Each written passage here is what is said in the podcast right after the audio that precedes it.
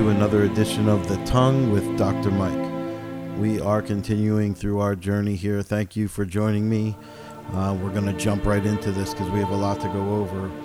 And uh, let's jump straight to uh, books of the Bible. Let's go back to, we're staying in the Old Testament. Next time, we'll probably go to the New Testament, do a couple books there, but we're jumping back to um, Exodus. We'll go to Exodus. So the name Exodus itself means departure, and this book of the Bible uh, it describes uh, how God used a man named Moses.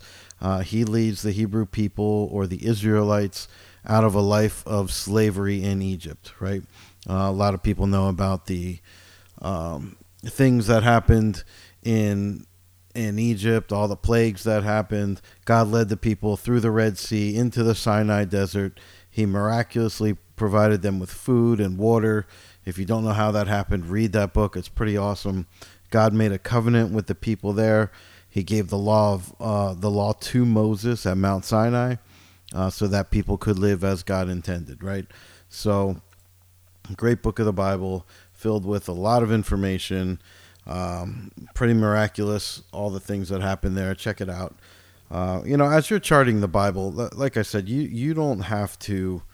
Um, a lot of these places, they say, you know, read the Bible in one year, and how do you do it? Well, they don't do it cover to cover; they jump around, right? And if you look at charting the Bible, uh, you can break it. You know, there's Old Testament and New Testament, uh, but if you break it down, like the the the Old Testament's broken into like the law, the prophets, the writings, and then you've got the New Testament come around. It's got the Gospels, um, epistles, and then it, it, wraps up with prophecy, right? So, you know, your first five books of the Bible uh, are the law. So that's Genesis, it's Exodus, which we just talked about, Leviticus, Numbers, Deuteronomy. Uh, the next ones are the prophets, and that's uh, Joshua, Judges, Samuel, Kings, Isaiah, Jeremiah, Ezekiel. Um, uh, the writings are, you know, we've gone over these two Psalms, Proverbs, Job, Song of Solomon.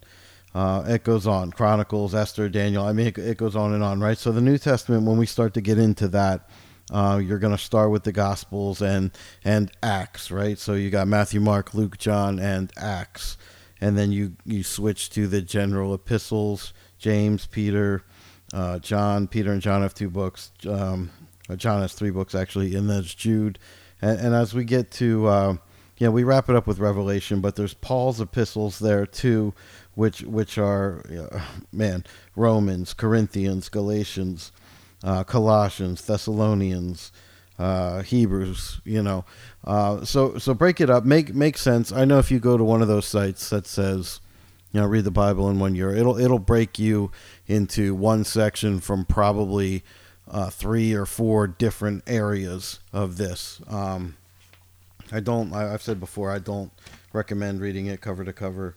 Um, you can, of course, um, but I don't recommend that. So um, let's go back to um, before we have wrapped up. Um, we've wrapped up the book of Daniel pretty much. remember, if you missed any of that thetonguespeakslife.com. Go there, um, check out some of the previous pods. Write write your concerns to me. Uh, you can donate right to the tongue. You can donate to Cure International. Cure's on there. Check that organization out. That is fantastic. Um, if we haven't talked about that before, I know we have, but we'll just go back over it. Um, it's really awesome. So go to the tongue speaks life. We've talked a hundred times on why the tongue, uh, the power of life and death is in the tongue. Um, so before we and now we we wrap Daniel up, and before we jump back into where we ended last time was um, dispensational premillennialism, uh, which is a lot to say. Um, but I'm, I'm going to give you a quick historical overview of Jerusalem. Um, because this is the center point of a lot of things, not just in the prophecy in the Old Testament, but of, you know, uh, things to come, current events. Uh, we're going to start way, way back uh, BC, 1895 uh, BC. Um, uh, the king of Salem blesses Abraham um, in 1850. God instructs Abraham to take Isaac uh, to sacrifice him there. In for, remember as we're, we're coming BC and the numbers are coming down as we get to zero, you know, and then AD as we switch over. Um, for those of you that don't know that, but uh, 1406 Joshua uh, is there. He becomes the king of Jerusalem. No, that that's not true. Forgive me there. Joshua defeats the uh, king of Jerusalem, right? So the Jebusites uh, retain parts of the city. 1380, Judah conquers and burns um, Canaanite. 1000 BC, Jerusalem is captured by King David. That's super important. Okay. Um, 966, Solomon begins construction of the temple. Uh, that's in the fourth year of, of him being king. Um, let's jump all the way to 586 BC, where King Nebuchadnezzar uh, conquers and destroys Jerusalem and the temple. Right. Uh, 539, Cyrus the the Great of Persia, he conquers Babylon. Uh, he allows the Jewish exiles to return to Jerusalem, so that's very significant. Um, 322 BC, Alexander the Great adds Jerusalem to his Greek Empire. Uh, let's go to 167 BC. Well, there's a decree that prohibits the observance of God's law uh, that's that's given out, right? And that that ushers us into 63 BC, where Pompey conquers Jerusalem and makes it part of the Roman Empire. So now we're uh, Roman Empire, 37 BC, Herod the Great assumes kingship in Jerusalem. That's important because of the crucifix- crucifixion of Jesus Christ. That's 31 AD. We switch from BC to AD now. His resurrection, the beginning of the church age starts. In 70 AD, the second temple is destroyed by the Romans, right? Another historical um, significant fact. Now let's jump out to uh, well, let's go to 614 AD, right? So this is 614. Persia conquers Jerusalem. Uh, they slaughter roughly 35,000 people. They destroy all the church buildings. In 638, uh, this is after Muhammad's death, uh, the Muslims take Jerusalem, right? In 691, the Dome of the Rock is built, um, which everybody knows where what that is and where that is, right? In 1244, Mongols sack Jerusalem. Uh, in 1260, Jerusalem's controlled by the uh, Egyptian dynasty. Uh, in 1516, the Ottoman Empire uh, takes control of Palestine and Jerusalem. You could tell there, there's a constant struggle over Jerusalem, right? So in 1947, the United Nations partitions um, Jerusalem. The city's divided between Arab and Jewish control, right? In 1948, this is the, the big key significant spot here is uh, Israel becomes an independent nation on May 14th, 1948. Israel successfully defends itself against the attack of the Arab League. Okay, why is that significant? We've talked about that a lot. That ushers in, and the pro- the prophecy is um, issue, issuing in and and bringing in the establishment of the last generation, right? "Quote unquote" last generation. So, um, in 1967, there was a six-day war. Israel captures all of Jerusalem, putting it under Jewish rule for the first time since the Roman destruction in 70 AD. Right, so we've come full circles. Lots of controversy over Jerusalem. There's a, there's you know different religions claim this this land as holy. Uh, it, it's it's the source and, and the spot, the highlight of a lot of tension around the world. Uh, it's going to play a, a key significant part in what's coming. Um, so that's just a brief overview, just of you know Jerusalem. Uh, gives you a little bit of history there. We're gonna go back into where we stopped last time, uh, because I thought it was a lot, right? It was dispensational premillennialism, right? Uh, what that is, that's just a belief the church will be raptured before the tribulation. There's a lot of, um, don't want to say argument, but discussion on when the actual rapture is going to take place. Are the Christians here um, to see? Are they? Do they go through the tribulation? Uh, do the, does it happen uh, at the beginning? Does it happen at the end? Um, we know at the end of the tribulation, Christ returns with the church to reign. You know, during the millennium. So um, after the millennium, Satan's freed, and um, he's freed for a little bit, and then ultimately cast into the lake of fire. Right. So there's two different views about that. Um, the first one is, is that the purpose is to bring about conversion in Israel, right? And the second view is that uh, it's for God to judge other people and nations. So, uh, following the tribulation, there'll be the judgment seat of Christ where believers will be rewarded for their works. Um, prior to the second advent, uh, the marriage supper of the Lamb takes place in heaven. Christ then brings his bride, the church, to earth for his millennial kingdom. At the end of that millennium, the unsaved dead will be judged at the great white throne judgment, where condemnation is carried out in the lake of fire. Premillennialism teaches that all the provisions of the Abrahamic covenant must be fulfilled, including the land promise that has not yet been done, right? So you can read about that with uh, George Ladd is a huge supporter, Henry Alford, uh, Philip Schaff, uh, Bengel, J.A. Bengel. Um, they're all supporters uh, of, of this train of thought, right? So the tribu- the tribulation is the 70th week that is described in Daniel. We talked about that throughout now, right? It's the final seven year period of the original 490 year prophecy that deals with Israel's future, right? So uh, Jesus detailed the events of the tribulation in Matthew 45. He describes what will happen to the nation Israel, right? The tribulation begins with the signing of the peace treaty with Israel and Antichrist. So Antichrist promises to protect Israel um, but we're going to see that three and a half years into that treaty, he's going to break it, right? So the final 42 months will be called the Great Tribulation, lasting uh, a little over 1,200 days, right? 1,260 days. That's in Revelation 11. Uh, it's during that time um, that you, you hear about, uh, and we're going to get into this, right? Trumpet, bowl judgment, stuff like that. God will pour out his wrath on a sinful world. Um, which consists, you know, like I said, the bowl judgment, the seal, the the trumpets, uh, followed by the return of Christ with His church. Um, a final home for believers awaits in New Jerusalem, according to Revelation 21. Right, old heaven and earth have been thrown away, uh, and believers enjoy a personal uh, relationship and fellowship with their God. Right, so uh, you know, when you're looking at Daniel and, and you compare it to Revela- Revelation, right? The book of Revelation completes the prophecy uh, from Daniel. Uh, the beginning of the 70th week does not exactly start the day the rapture occurs, right? Uh, the tribulation will begin with the signing of the covenant.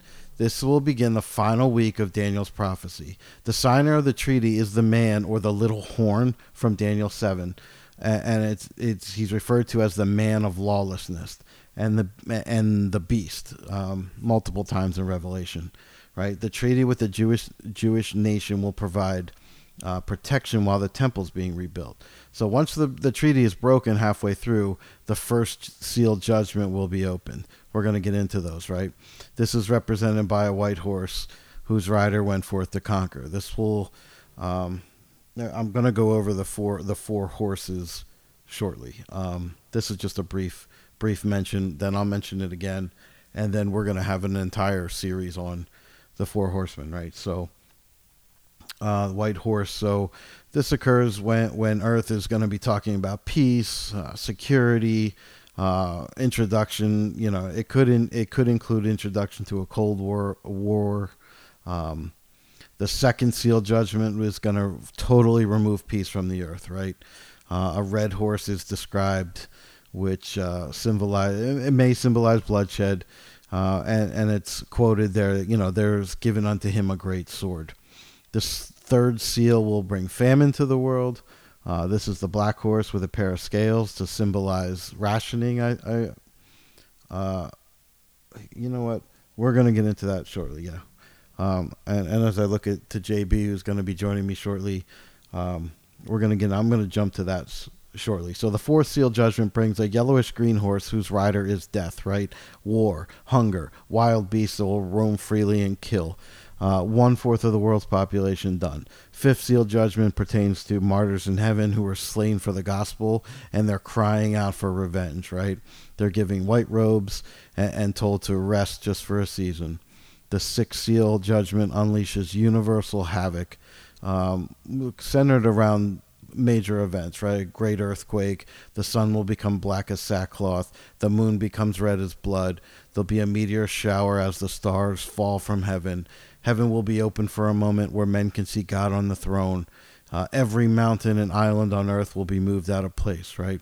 So this is going to cause tremendous terror in the hearts of men, not just from the devastation on earth, but also seeing God sitting on the throne.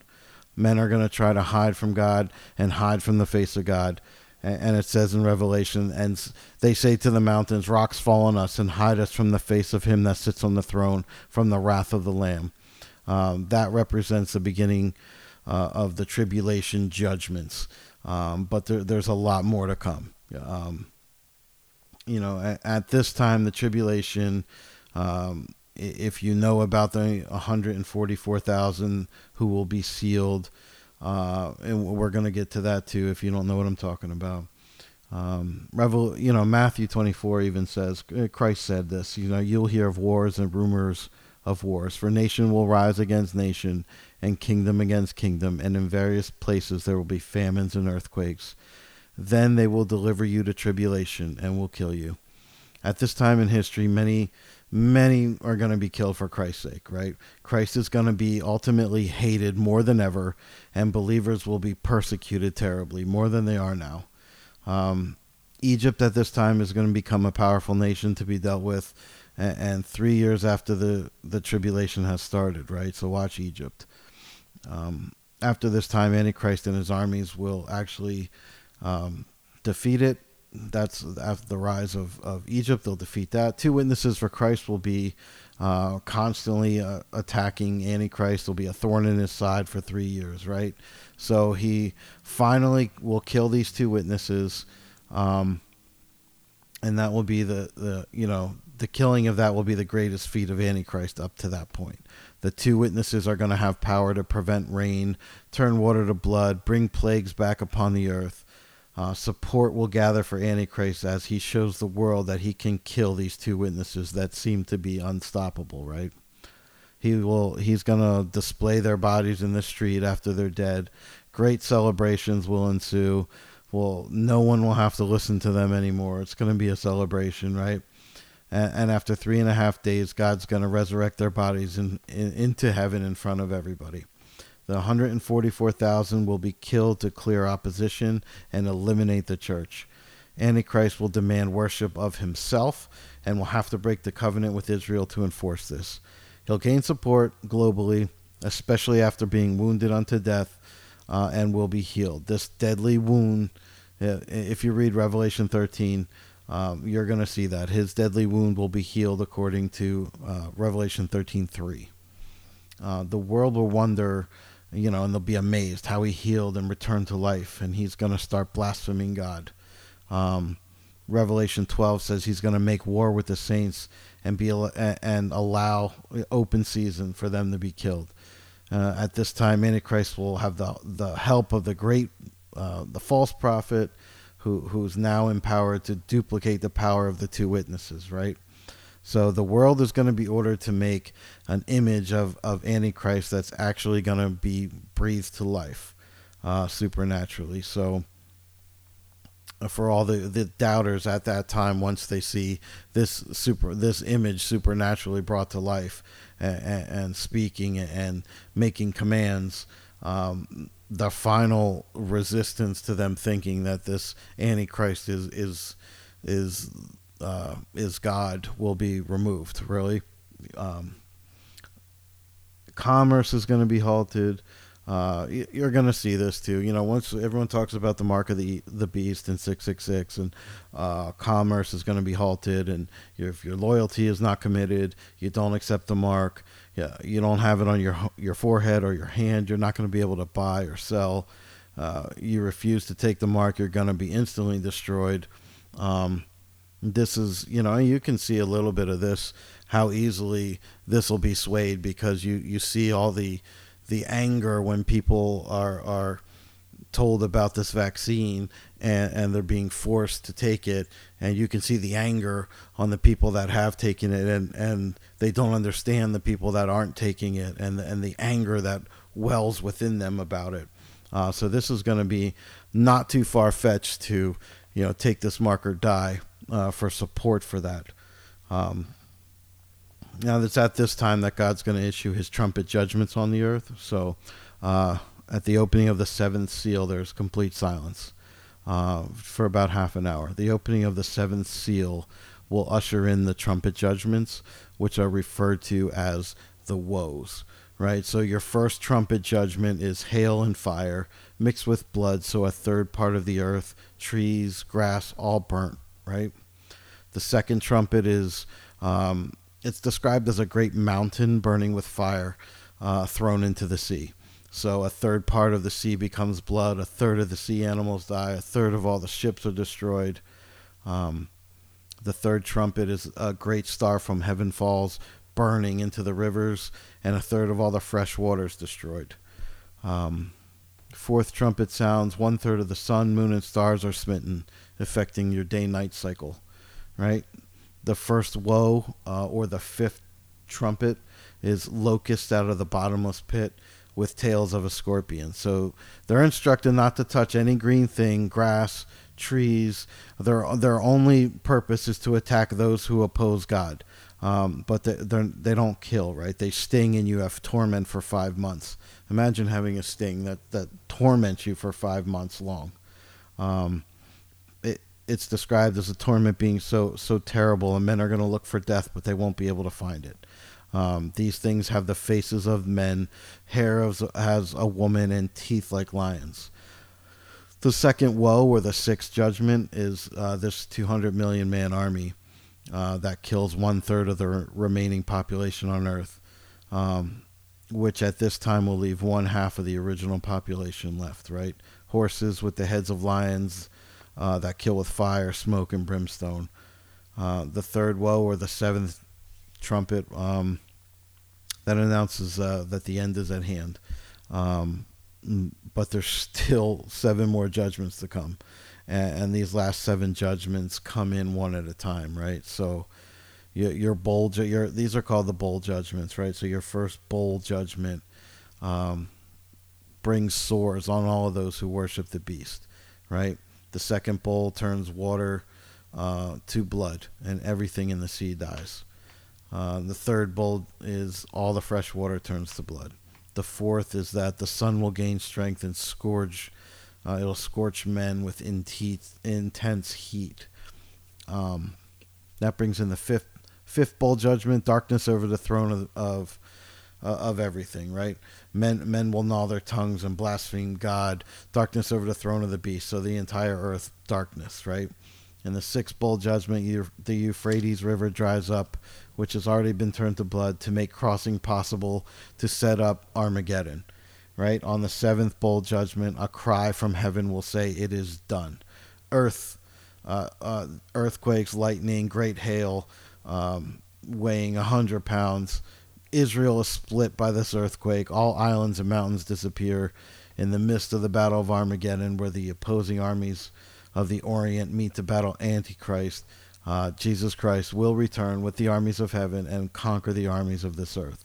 The beast and the false prophet will be defeated and cast into the lake of fire, right? God will punish the wickedness of man for the last time, and acknowledgement of who Christ is will be mandatory. And in Philippians it says, At the name of Jesus, every knee should bow of things in heaven, on things in earth, and things under the earth, and that every tongue should confess that Jesus Christ is Lord to the glory of God the Father right? So that might be a lot to uh, digest as well. So um, we're gonna back up and, and we'll, we'll, we'll go to. If that's the first time you've heard any of that, uh, that's that's uh, yeah, that's a lot.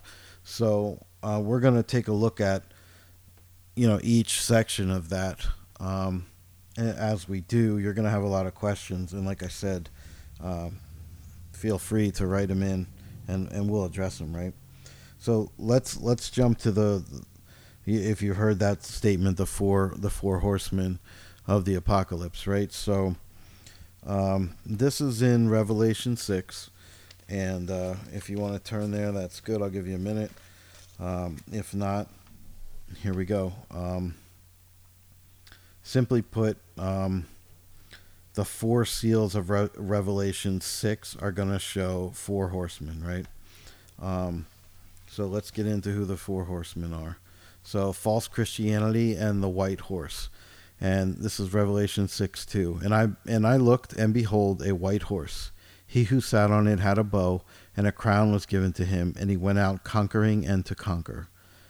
In Matthew, um, take heed that no one deceives you, for many will come in my name, saying, I am the Christ, and he will deceive many. So, the worldwide trend to uh, arise on the scene after um, you know the emergence of many false prophets and and, and false apostles um, this would you know over time infiltrate the church of god corrupt the true message. This first horseman of revelation 6 um, represents a world uh, a world trend of, of false christianity right? That will it's going to steadily increase uh, in power in influence. Uh, this deception will culminate in the rise of power to a one religious leader who opposes and exalts himself above God, and uh, that's in Second Thessalonians, right? So the next rider is the red horse and the scourge of war. Revelation 6 4. Another horse, fiery red, went out, and was granted to the one who sat on it to uh, take peace from the earth, and that people should kill one another. And there was given to him a great sword and again in Matthew 24, you will hear wars and rumors of wars. See that you are not troubled, for all these things must come to pass, but the end is not yet. For nation will rise against nation, and kingdom against kingdom. The rider of the red horse takes peace from the earth. Um, war, you know, by definition, is the absence of peace. Um, it's it's the world's greatest scourge, right? The history of this world is is a history of conflict uh, and an enormous loss of human life and suffering, right? So, uh, wars and rumors of wars would continue to build towards the time of the end, exploding uh, into this great tribulation, right? The next rider, Black Horse of Famine. Uh, this is Revelation 6, 5, and 6. I looked, and behold, a black horse, and he who sat on it had a pair of scales in his hand. And I heard a voice in the midst of the four living creatures, saying, A quart of wheat and three quarts of barley, and do not harm the oil and the wine. The immediate result of war um, indicates, uh, you know, the decimation of food stores, right? Uh, destroying livestock, contaminating water supplies, rationing, um, supplies diverted to support your army, uh, you know, take a look at the news where we're destroying livestock by the by the by the millions. You know, half a million chickens, half a million. You know, and if you if you're paying attention to what's going on now, you'll notice that a lot of the food storage, um, the food stores are are uh, mysteriously burning to the ground. Uh, or planes are crashing into them and destroying the world food supply. Um, pay attention to how, to how that's going to affect. You're already hearing in the news now that just because of you know what's going on in Ukraine, this is going to disrupt food supply for at least the next three years. So pay attention.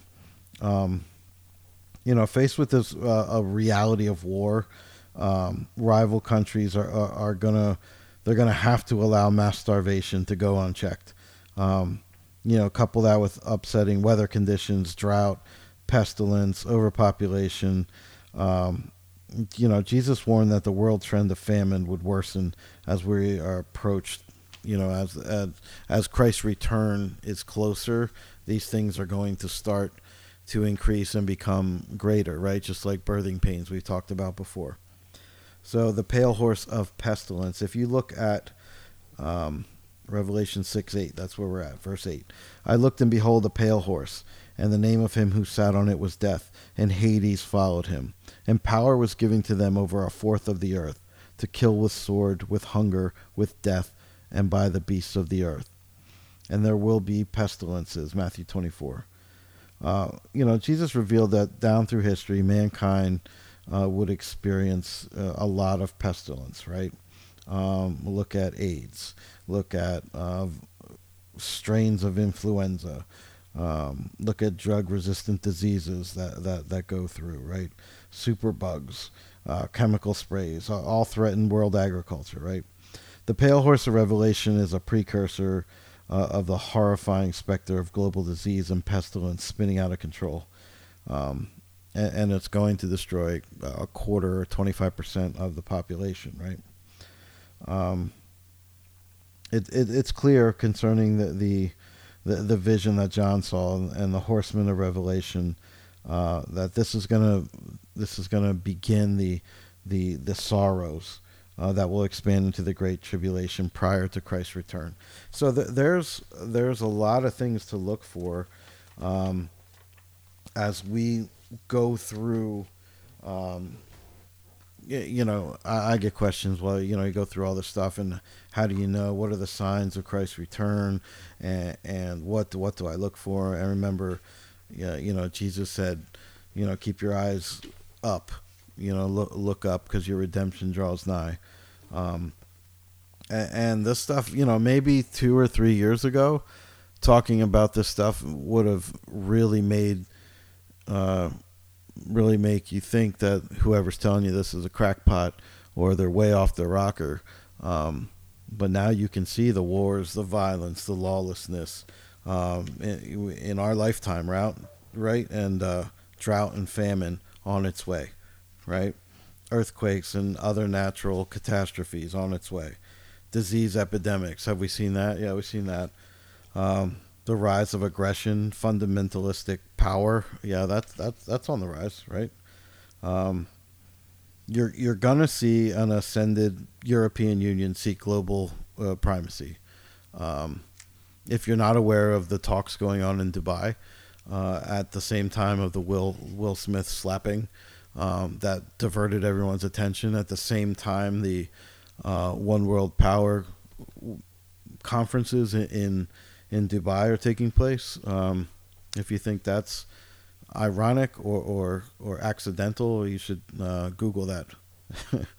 um, powerful religious figure uh, to to to start a, a, religious revival, right? So won't take long before somebody steps on the scene with all the answers, right? Who's going to promise peace, what if he stepped on the scene now and promised peace over in, in Russia and peace and all the tension in Korea and China and all the nuclear tension going on? What if somebody steps in and, and has the answer to all that, right? Um, a great false religious leader. Um, you know, before all that happens, the you know the gospel of the kingdom of God is preached to all nations, right? Um, faith again becomes a a matter of life and death. So people are already being tortured for for knowing knowing you know, or having just a copy uh, of the Bible, right? So, and like I said before in my journey, you know, what's in this book that's so damaging that you know I can I can go to any library and read any other religion, any other books, any other anything, and nobody's offended as much as if I read the Bible, right? So what's in here that's so damaging? Or I can go to the library and I can research how to build a weapon of, of destruction, like a bomb or whatever, and that's okay. But people overseas, just for meeting in secret to have prayer groups or to have uh, little Bible studies, are being tortured and put to death. You know, why, why is that? What, what's in this book, right? So eventually, a crisis is going to strike Jerusalem, right? We've talked about the abomin- the abomination of desolation and what that means, right? The Great Tribulation is going to come in, the collapse of the English speaking. I, I, think the one world religion is going to come with a one world, uh, one world language as well. Um, this is going to you have to look at what this is why we spend so much time in Daniel and and some of the other books is uh, you know God promises to deliver His people, right? So the the pivotal Old Testament pr- prophecies are, are relevant here, right? So you look for heavenly signs and, the day of the Lord, which which rapidly approach, approaches. Right, the seven last plagues on earth. Uh, what lies ahead? What should you do? There's a lot that we're gonna go. Um, we're going to continue on this journey in Revelation, and that, that's for sure. And like I said before, if if you've never heard this stuff, um, it's going to be super confusing to you. But hang in there and uh, we'll answer as many questions as, as you can and, and, and as we can. Um, it's important that you know, and it's important that you start to question. It's important that you start to wonder what's going on. And, you know, 99% of what's in that book has come true already, right? So we're waiting on that last 1%. So if you think it's a, it's a fluke that 99% of what was told to happen has happened already, um, I don't know. I don't know what you're waiting for. Um, but as we close out, and, and, we talked about Exodus a little bit, um, start there. Go back to Exodus. Read about that. Um, you know, uh, here's a verse for uh, for you as you start your journey. Right, First Thessalonians. It, it says, "Be be joyful always. Pray continually. Give thanks in all circumstances, for this is God's will for you in Christ Jesus." In the same way, the Spirit helps us in our in, in our weakness. We don't know what we ought to pray for, but the Spirit itself intercedes for us in groans that words cannot express. That's in Romans 8. Um, and this is the confidence we have in approaching God that if we ask anything according to His will, He hears us. And if we know that He hears us, whatever we ask, we know that we have what we asked of Him. 1 John chapter 5. Do not be anxious for anything. Uh, everything by prayer and petition with thanksgiving, present your requests to God and the peace of God, which transcends all understanding, will guard your hearts and your mind in Christ Jesus. That's in Philippians, right? Philippians 4. So stay the course. Uh, start start to to question. Let let not your heart be troubled. Comfort one another. Let the God of hope fill you with all joy and peace in believing, that you may abound in hope through the power of the Holy Ghost. Right? If you confess with your mouth that Jesus is Lord and believe in your heart that God raised him from the dead, you will be saved. It's with your heart that you believe and are justified, and it's with your mouth that you confess and are saved. The time is running out now more than ever. Um, like I said before, if you thought hearing about this, well, look at these crazy conspiracy people, um, it's a little easier to look around and see it right in our lifetime and, and, to view what's happening now while we're on the brink of, of a nuclear disaster, right? Time is running out. Get your priorities straight. So, Father God, thank you for today. Thank you that your endless love that was poured out upon us while we were still sinners, right? We didn't deserve it. Thank you that you sent your son Jesus. Uh, Father, I pray that for those that hear these words, aid them in realizing their inner strength and power they possess, and let them overcome any obstacle or stronghold in their life. And as we are not promised tomorrow, let us live every day to the fullest in love and appreciation, strength and encouragement, support and compassion, and bless them all uh, to those especially in need. In Christ's name, amen. Right? So I'm going to welcome JB in. JB, come on in. Let's talk about some things. Thank you, everybody. Okay, I just welcomed JB back into the studio. What's up, JB? How you doing? Hey, I'm doing all right. How about you? Good, man. It's been a while. I'm glad you're back. it's been a little while. I'm glad to be here. Yeah, man. Let's lay this down and uh, get this out to everybody. Sounds good to me. All right. So, uh, if you listen to the the last episode of the Tongue, uh, we're jumping, we're closing Daniel out, and we're moving on to Revelation. Right. So, we are.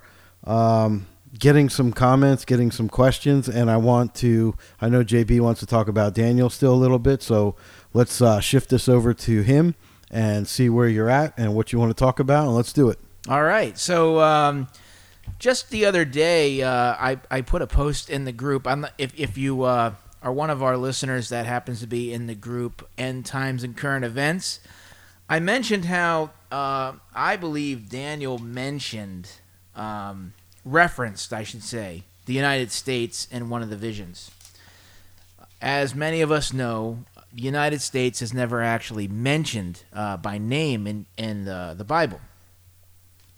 But um, a lot of things I, I believe are are being revealed to us in these last days. And well, well, let's let's jump back a little. Let's let's paint the picture of where we're at in Daniel. Okay, so for somebody that's just listening to us and hasn't listened to where we're at. So we're we're in the book of Daniel. This is chapter eight, and what's happening? He's talking to the angel, or yeah, this is, this is a vision. Uh, this is a vision that Daniel gets, and uh, for those that that don't know or have any backstory of the Bible at all, most of Daniel is futuristic. It's all it's all stuff that happens in, in the future. So let me just um, Go ahead, read out what you. yeah, what you I'm, want to talk I'm gonna Go ahead. read. I'm gonna read this this uh, vision. So uh, please be patient. Go ahead. So uh, Daniel chapter eight. Daniel wrote, "In the third year of King Belshazzar of Babylonia, I had a second vision, in which I was in Susa, the chief city of Babylonia's Elam province. I was beside the Ulai River." when I looked up and saw a ram standing there with two horns on its head. Both of them were long, but the second one was longer than the first. The ram went charging toward the west, the north, and the south. No other animals were strong enough to oppose him, and nothing could save them from his power. So he did as he pleased and became even more powerful.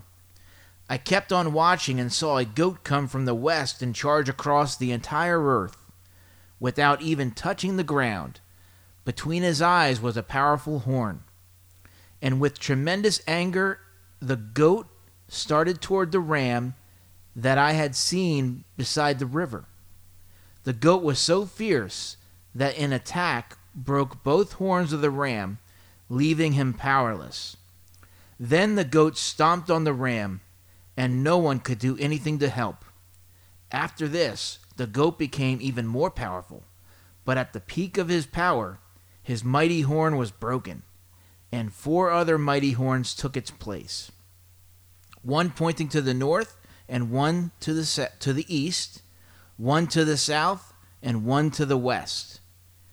A little horn came from one of these, and its power reached to the south, the east, and even to the Holy Land. It became so strong that it attacked the stars in the sky, which were heaven's army. Then, a, then it threw some of them down to the earth and stomped on them. It humiliated heaven's army and dishonored its leader by keeping him from offering the daily sacrifices. In fact, it was so terrible that even disgraced the temple and wiped out true worship. It also did everything else it wanted to do. Then one of the holy angels asked another, When will the daily sacrifices be offered again? What about this horrible rebellion? When will the temple and heaven's army no longer be trampled in the dust? The other answered, It will be 2,300 evenings and mornings before the temple is dedicated and in use again. So then Gabriel inter- interprets the vision. Okay. Daniel wrote, I was trying to figure out the meaning of the vision when someone suddenly appeared there beside me, and from beside the Ulai River, a voice like that of a human said, Gabriel, help him understand the vision. Gabriel came over, and I fell to the ground in fear. Then he said, You are merely a human, but you need to understand that this vision is about the end of time. While he was speaking, I fell face down in a deep sleep. But he lifted me to my feet and said, Listen, I will tell you what will happen at the end of time, when God has chosen to show his anger. The two horns of the ram are the kings of Media and Persia. The goat is the king of Greece, and the powerful horn between his eyes is the first of its kings. After this horn is broken, four other kingdoms will appear, but they won't be as strong. When these rulers have become as evil as possible, their power will end, and then a king who is dangerous and cannot be trusted will appear. He will gain strength, but not on his own, and he will cause terrible destruction.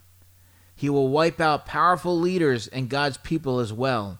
His deceitful lies will make him so successful that he will think he is really great. Suddenly, he will kill many people, and he will even attack God, the supreme ruler. But God will crush him. This vision about the evenings and mornings is true, but these won't but these things won't happen for a long time, so don't tell it to others. After this, I was so worn out and weak that it was several days before I could get out of bed and go about my duties for the king. I was disturbed by this vision that made no sense to me. Well, right. It doesn't make sense at that time. Look Right. at how long ago we're talking.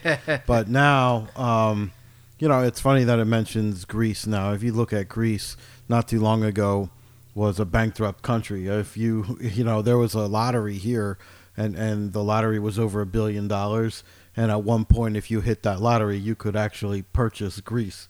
And, and own Greece, you know, so it's been in it's been in trouble for a, a long time. Now, this is alluding to uh, that Shaggy Goat is the king of Greece, so uh, Greece is going to become the superpower. Is that what you that's what you're thinking? Well, um, so I'm going to work backwards here in this uh, vision that was interpreted. Um, where were we here? Daniel. The goat. um, after this horn is broken, four other kings will appear, but they. Okay, so further down. hmm Uh, eventually, the, this is pointing towards Antichrist. Right. Well, So- here's where. So here's where the Antichrist comes in. This is Daniel chapter eight, Okay. verse twenty-three. Okay. When these rulers have become as evil as possible, their power will end, and then a king who is dangerous and cannot be trusted will appear. That I believe they're referring to as the Antichrist. So we're working backwards here. So, that So before before him, we're looking at four the four kingdoms, four kingdoms. Okay. and so So let me let me just shoot ahead here. So now you're. We your, are currently- Your theory is we're one of those four kingdoms. Is right, that what you're saying? we're okay. current we're currently in the in in the the midst of the four kingdoms that are currently in power. Um, when um, I'm having a hard time moving throughout the scripture here. Well, you're moving backwards. So Yes, I'm moving So- backwards. So I'm trying to find the part where they talk about you got to moonwalk it. Moon, slide it back. Four horns. That okay. So before the four kingdoms, then then you're there's one one goat, right? One one large horn. That's the first king of Greece. yeah. I'm Right. trying to find the scripture where it's referring to Which part? Tell me. the four the four horns, the four kingdoms. Yeah, verse 22. So the four horns that replace the one that was broken off represent four kingdoms that will emerge from his nation but will not have the same power. Right. See? But in um, the vision, Okay. the goat has fierce horns, leaving the goat stomped the ram. But the peak of his power, Go- Okay, Go back right to there. verse 8 there. verse 8. Yeah. But at the peak of his power, his mighty horn was broken, and four other mighty horns took its place. One pointing to the north, one to the, to the east, one to the south, and one to the west. So I believe that the one to the north is Russia, the one to the east is China, and the one to the west is the United States. That leaves the south. Who's the south? Um, Antarctica? Yeah, the the, the holy That's you know that's what I was wondering. I wasn't sure what the South was. What the South? See, I'd have to look at the globe like that. Like uh, so we know North is Russia. We know the West is United States. East is China. Well, we're assuming. We, we don't we're assuming that. Right, but Yeah, yeah. it makes sense because you know in current times like these are the superpowers. That that much we can agree on. Um, and then uh, so we were on verse eight. hmm uh, became so strong. Um, a little horn, this is verse 9. A little horn came from one of these, and its power reached to the south, the east, and even to the Holy Land. It became so strong that it attacked the stars in the sky, which were heaven's army. That little horn, that is the rise of the Antichrist. That's what it. That's what it sounds like. Right. To me, yeah. That's Yeah, because this was what we're reading from now was was Daniel's vision right. and we just previously read uh, Gabriel's interpretation of the vision. Right. So he was explaining that that little horn was basically going to once the four kingdoms that are currently in power now have become as evil as possible. Which, I mean, it seems to me, you know, with the way things are going in current events, that they're they can't get much more evil than they are. I, I think it's going to get a lot more evil. You I, think I so? Think, I think if we're if you're suggesting that we're at that point, uh, we're on the four horns right now, right? And we don't know the the shakeup, uh, we're in a we're in a dangerous time right now. Yeah. right, this war and, and what's going to happen, uh, you don't know who's going to side with who right now, and what eventually, if Russia and China team up, that becomes a huge superpower, right? So we don't know who this uh, eh, who the the southern breakup could be. You know what I mean? Maybe it's South America. Maybe And so- we maybe already uh, know because it's public knowledge that there is a special relationship between Russia and China. well, there is. Well, yeah, that's obvious. Yeah, they, they made an agreement. They made it a pact. Well, they also. Well, we'll get into that. That- That's the other podcast. We'll get on, on onto that one. Uh, okay, so let's say that we're part of this for. We don't know the southern one yet, but you can obviously tell that yes, you could look at the United States as the Western superpower. Um, the East makes sense with China, Asia, Right, You know, right, uh, North North makes sense with Russia. right. Um, so we don't really know the this fourth one, but it does paint the picture of uh, you know whatever. Uh, maybe this is a nuclear fallout, and now this for that long for that next horn to rise. You know what I mean? These other four. I mean, it says those four never grow as powerful, and you know. Uh, the goat become very gray at the height of its power. The large horns broken off, and in its place, four prominent horns. Um, one of them came from another horn. Uh, it grew in power. Uh, yada yada yada. Go on. Um, so eventually, this one horn, and, and that I can see what you're saying as far as that one horn ushering in. You know, is that a global domination? Is that a what, what are you thinking? The one, the like the anti, horn, like this antichrist. that would be that would probably be a global movement. yeah, that's what I'm thinking too. So I, you know, it's it's interesting because uh, when you when you uh, study both Daniel and Revelation, because Daniel doesn't cover some of the things that are covered in Revelation. Revelation's super powerful, man. We're just getting into that Yeah. on the tongue. Yeah, We'll it's- see. it's- Well, see, with Revelation, uh, you know, it, it talks about the great prostitute, and I do believe that's where we're currently living right now as well. In in Revelation chapter seventeen. you might have to brush up our reader, readers on the great prostitute. Well, let me uh, flip through to the book of Revelation. yeah, we'll, we'll catch you up as he's flipping. Um, We're gonna cover. I guess we're gonna cover a lot of ground uh, in this episode. Well, we can. I, I you know, it, it, it's interesting to see the the. Yeah, I mean, a a lot of argument could be for, you know, what period of time this is talking about. We we can make a very strong argument for. We are one of these four uh, horns, right? Right. Okay. And the thing is, is that the interesting part about all this is so much of this stuff. Because I just recently had this personal revelation while I was reading um, this chapter in Revelation, and I think we're going to get more and more of this from more different people as time goes on. Because so much, I believe, is going to be revealed to us as we start as these these events start to unfold. Because just like um, you know, Daniel said in the book of Daniel, like, well, this makes no sense to me. And it wouldn't. It wouldn't make sense to somebody at that time Right. in history. Right. right. So this is the book of Revelation, chapter 17, Okay. and it's about the prostitute and the beast. Okay. So here we go. One of the seven angels who had emptied the bowls came over and said to me, Come on, I will show you how God will punish the shameless prostitute who sits on many oceans. Every king on earth has slept with her, and her shameless ways are like wine that has made everyone on earth drunk. With the help of the Spirit, the angel took me into a desert where I saw a woman sitting on a red beast. The beast was covered with names that were in, that were an insult to God, and it had seven heads and ten horns. The woman was dressed in purple and scarlet robes, and she wore jewelry made of gold, precious stones, and pearls. In her hand she held a gold cup filled with the filthy and nasty things she had done. On her forehead a, myst- a mysterious name was written I am the great city of Babylon, the mother of every immoral and filthy thing on earth. I could tell that the woman was drunk on the blood of God's people who had given their lives for Jesus.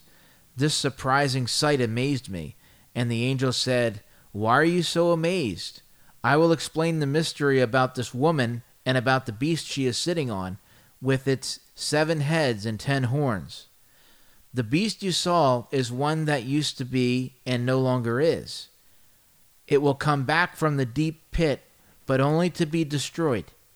Everyone on earth whose names were not written in the book of life before the time of creation will be amazed. They will see this beast that used to be and no longer is, but will be once more. Anyone with wisdom can figure this out. The seven heads that the woman is sitting on stand for seven hills. These heads are also seven kings. Five of the kings are dead, one is ruling now, and the other one has not yet come. But when he does, he will rule for only a little while. You also saw a beast that used to be and no longer is. That beast is one of the seven kings who will return as the eighth king, but only to be destroyed. The ten horns you saw are ten more kings who have not yet come into power, and they will rule with the beast for only a short time. They all think alike and will give their power and authority to the beast. These kings will go to war against the Lamb. But he will defeat them, because he is Lord over all lords and King over all kings. His followers are chosen and special and faithful. The oceans you saw the prostitutes sitting on are crowds of people from all races and languages. The ten horns and the ten beasts will start hating the shameless woman. They will strip off her clothes and leave her naked. Then they will eat her flesh and throw the rest of her body into a fire. God is the one who made these kings all think alike and decide to give their power to the beast. And they will do this until what God has said comes true. The woman you saw is the great city that rules over all kings on the earth. And that was Revelation chapter 17. Okay, so that brings us to, I mean, uh, for people that aren't following, um, uh, there's a lot there. That's a lot Yeah. to digest, man. Yeah. Um, you It's- know, yeah, yeah. Revelation, the book of Revelation is a very hard book to digest because it's very heavy with symbolism. right. And you're talking about like the seven bowls, um, you know, the seven bowls, the seven trumpets, the seven, you know, there, there's a lot to go over there.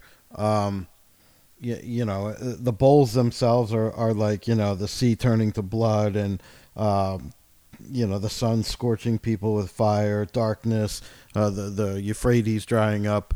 Um, there's Well, a lot to go into. Well, with the, with chapter seventeen, it's mainly referring to the different kingdoms that will will rule at that time.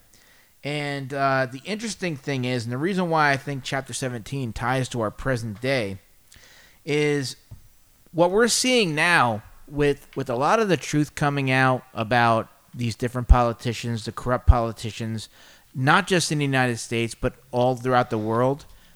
We're seeing a huge awakening of the people, and the people are turning against um, the great prostitute. The great prostitute, in my opinion, um, in my interpretation of this, is what some people call the deep state or the global elites, and the ocean that in Revelation chapter 17, verse 15, it says, The oceans you saw the prostitute sitting on are crowds of people from all race, races and languages. And the ten, the ten horns and the beast will start hating the shameless woman. The people are turning against the global elites. They're turning, and the global elites are throughout the world. They're in all different countries, all different nations, and all different languages and the people are starting to turn against them. They're finding out all this information that's coming out. And I believe that that is going to be the precursor to What's next? what's to the next shakeup. Yeah. Yeah. All right, that's a good, interesting theory. Uh, it's a good um, But the whore, the the great, the great prostitute, the whole. the great prostitute has to be destroyed first.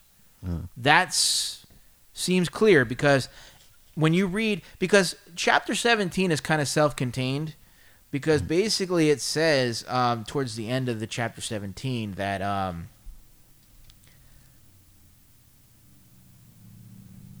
they the kingdoms of the earth rise against the great prostitute and that happens before the beast comes into power. The last king i believe is the beast.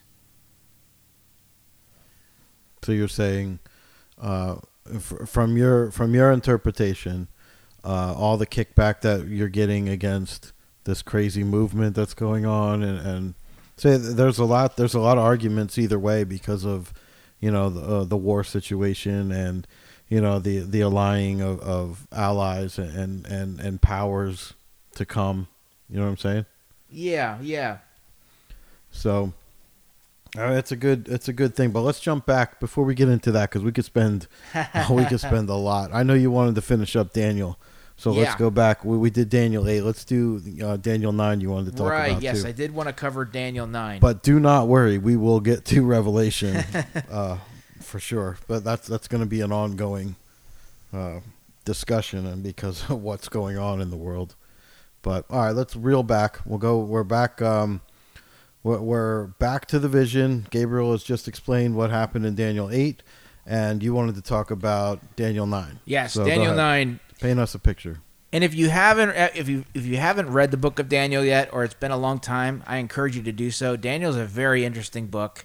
Most of the book, I would say 99% of it if not all of it is all futuristic, uh, especially when it comes to his visions. But anyways, um Daniel has another vision in chapter 9, and we're going to talk about that right now. I'm going to actually read from the scripture and then we'll discuss. All right, go ahead. So Daniel prays for the people. Daniel chapter 9, starting with verse 1.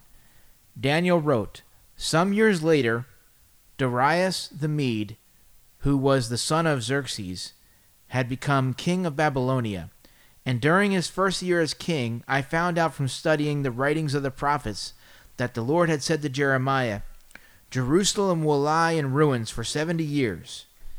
Then, to show my sorrow, I went without eating and dressed in sackcloth and sat in ashes. I confessed my sins and earnestly prayed to the Lord my God. Our Lord, you are a great and fearsome God, and you faithfully keep your agreement with those who love and obey you. But we have sinned terribly by rebelling against you and rejecting your laws and teachings. We have ignored the message your servants the prophets spoke to our kings, our leaders, our ancestors, and everyone else. Everything you do is right, our Lord, but still we suffer public disgrace because we have been unfaithful and have sinned against you. This includes all of us, both far and near, the people of Judah, Jerusalem, and Israel, as well as those you dragged away to foreign lands, and even our kings, our officials, and our ancestors. Lord God, you are merciful and forgiving. Even though we have rebelled against you and rejected your teachings that came to us from your servants the prophets. Even in Israel has stubborn even in everyone in Israel has stubbornly refused to obey your laws, and so those curses written by your servant Moses have fallen upon us. You warned us and our leaders that Jerusalem would suffer the worst disaster in human history, and you did exactly as you had threatened. We have not escaped any of the terrible curses written by Moses, and yet we have refused to beg you for mercy and to remind ourselves of how faithful you have always been. And when you finally punished us with this horrible disaster, that was also the right thing to do because we deserved it so much. Our Lord God, with your own mighty arm, you rescued us from Egypt and made yourself famous to this very day. But we have sinned terribly. In the past, you treated us with such kindness that we now beg you to stop being so terribly angry with Jerusalem. After all, it is your chosen city built on your holy mountain, even though it has suffered public disgrace because of our sins and those of our ancestors. I am your servant, Lord God, and I beg you to answer my prayers and bring honor to yourself by having pity on your temple that lies in ruins. Please show mercy to your chosen city, not because we deserve it, but because of your great kindness. Forgive us. Hurry and do something, only for not only for your city and your chosen people, but to bring honor to yourself. I was still confessing my sins and those of all Israel to the Lord my God, and I was praying for the good of his holy mountain, when Gabriel suddenly came flying in at the time of the evening sacrifice. This was the this was the same Gabriel I had seen in my vision, and he explained, Daniel, I am here to help you understand the vision. God thinks highly of you, and at the very moment you started praying, I was sent to give you the answer. God has decided that for 70 weeks your people and your holy city must suffer as, as the price of their sins. Then evil will disappear, and justice will rule forever. The visions and words of the prophets will come true, and a most holy place will be dedicated. You need to realize that from the command to rebuild Jerusalem until the coming of the chosen leader, it will be seven weeks and another 62 weeks. Streets will be built in Jerusalem, and a trench will be dug around the city for protection. But these will be difficult times. At the end of the 62 weeks, the chosen leader will be killed and left with nothing. A foreign ruler and his army will sweep down like a mighty flood, leaving both the city and the temple in ruins. And war and destruction will continue until the end, just as God decided. For one week, this foreigner will make a firm agreement with many people, and halfway through this week, he will end all sacrifices and offerings. Then the horrible thing that causes destruction will be put there, and it will stay there until the time God has decided to destroy this one who destroys. Right. So uh, let's uh, capture that real quick. We'll do like a okay. So the beginning of Daniel chapter nine, we find that you know Daniel studying the scriptures. He he he's really studying about Jeremiah uh, and, and, the pro- the prophet Jeremiah. What was what's been told. Daniel's around. Uh, he's later in in what we would consider old, which is 80 years old, which is not old for biblical times, but um, it, it's old in our times. But he's been a captive for most of his life. Um, he he knows the 70 years of the Babylonian captivity is almost at its completion now, right? And uh, he's doing prayer, uh, you know, praying. He's fasting. He's seeking the Lord, confessing the sins for the people. Um, during Daniel's prayer, the angel Gabriel visits him to give him insight and understanding concerning uh, what was told about, uh, mostly in Daniel chapter eight, that vision, right? So it's uh, it, it's uh, an explanation that reveals their seventy week time uh, prophecy that begins with a decree to restore the the rebuilding of the temple. Um, and and it's it's seen as encouragement for Daniel and for his people, right? So they're getting an explanation. You're now being told about the Messiah coming.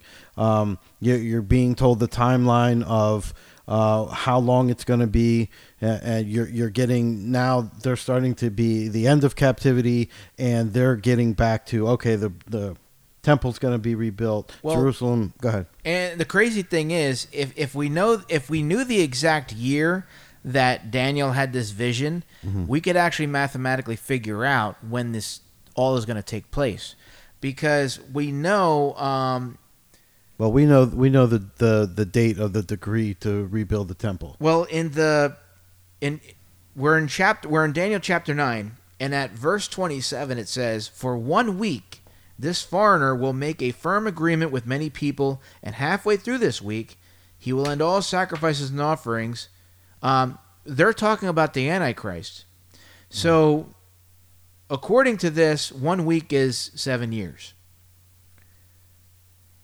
because it says halfway through this week, so, so in three and a half years, he will end all sacrifices and offerings, and then the horrible thing that causes destruction will be put there.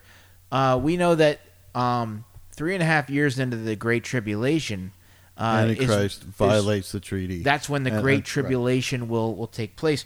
So a week is, at least according to the Book of Daniel, is seven years. Well, yeah, and we touched upon this now because now you've got 70 weeks and you've got seven years. You know, now you're at 490 years. Yeah, and, yeah. And, and so now we've looked at uh, the decree, and I don't have the exact date in front of me, but I talked about it in a previous pod.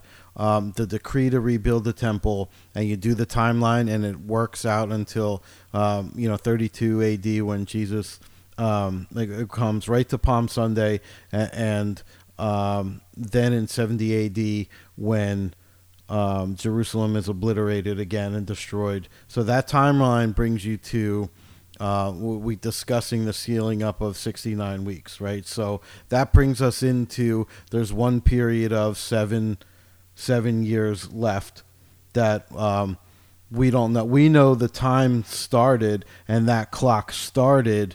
Um, we don't know the beginning of that time, but we do know the clock started when Israel became a nation. Okay, so and we talked about that before, Right. Um, and that started in 1948. right. So we know that that ushers in the last generation. It's interesting So- that you bring that up because that's mentioned too. Because uh, so it says in um, chap- Daniel chapter nine verse twenty five, it says you need to realize that that from the command to rebuild Jerusalem until the coming of the chosen leader, it will be seven weeks and another sixty two weeks. Streets will be re- streets will be built in Jerusalem, and a trench will be dug around the city for protection. But these will be difficult times. I do believe that's talking about when Israel became a nation in 1948. Uh, there's never really been peace over there. They had their they have their territory, but they're always fighting. Right. There's there's always some kind of um, skirmish going on between them and the Palestinians and, and other uh, That's a hot site. It's, it's a hot Yeah, site. yeah. So, so that's what I think um, the scripture's referring to there, saying that these will be difficult times. Well, it can be. There, there's some argument to uh, the trench around the city, and, and uh, you know, there now now that Christ has come and he's been crucified. Now, now we're leading up to 70 A.D. when Jerusalem is laid siege, you, you know, to and destroyed. Um, so there there is argument for uh, it talking about that time as well. So that's something that we can dig into um, a little bit, but we're running out of time right now. So, Oh. so we'll uh, maybe the next the next episode we'll do that. Okay, yeah, Um, I didn't, I didn't know, I lost track of the time. Yeah, me too. But we talk about this stuff forever. um, there's a lot to digest. I mean, there's a don't get overwhelmed by what we're talking about. Um, we're we're gonna try and break it down step by step. The important th- the important thing is, you know, the prophecy that's been written in Daniel, and uh, now we're we're we're jumping to Revelation. It's you know 99% of the prophecy in this book uh, has come true already, and we're we're down to the last one percent of what's to happen. Um, so there's a lot of speculation, especially with things going on in the world, what's going on right now, where we are on this timeline. But make no mistake, we are on this timeline and it's moving fast. Right? Yeah. So Disturbingly fast. disturbingly. So with that, thank you JB for coming in. Let's uh, Thank you for let's wrap me. this one up and we'll start another one. Uh, we'll we'll get to the next one shortly, but there's tons of stuff to talk about. So uh, keep sending your your information in. Keep sending your questions in.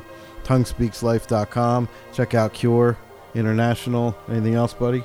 No, you, you got it covered. All right. You guys take care of each other. We'll see you next time.